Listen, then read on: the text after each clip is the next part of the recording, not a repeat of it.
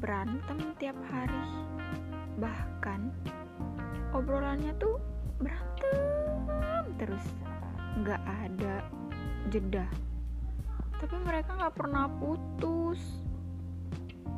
Mereka langgeng-langgeng aja.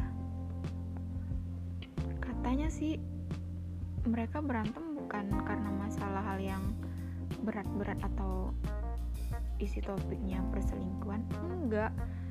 Itu masalahnya cuma sepele. Tapi diberantemin.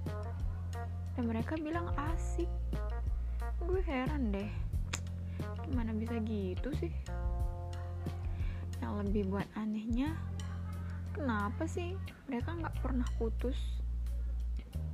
Nah ini jadi sebuah pertanyaan yang mungkin kalian harus memahami pacaran berantem tiap hari nggak putus ya karena masalahnya bukan karena hal yang serius-serius amat. Mereka nggak ada masalah yang harus dipanjangin yang membuat mereka putus. Masalahnya cuman mereka berbeda pendapat bukan beda perasaan.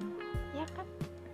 Iya bener banget bener banget dan saya kadang salut banget sama teman-teman saya yang hubungannya langgeng bisa mereka jaga bisa menjaga perasaan satu sama lain dan apalagi bisa menjaga komunikasi. Ih gue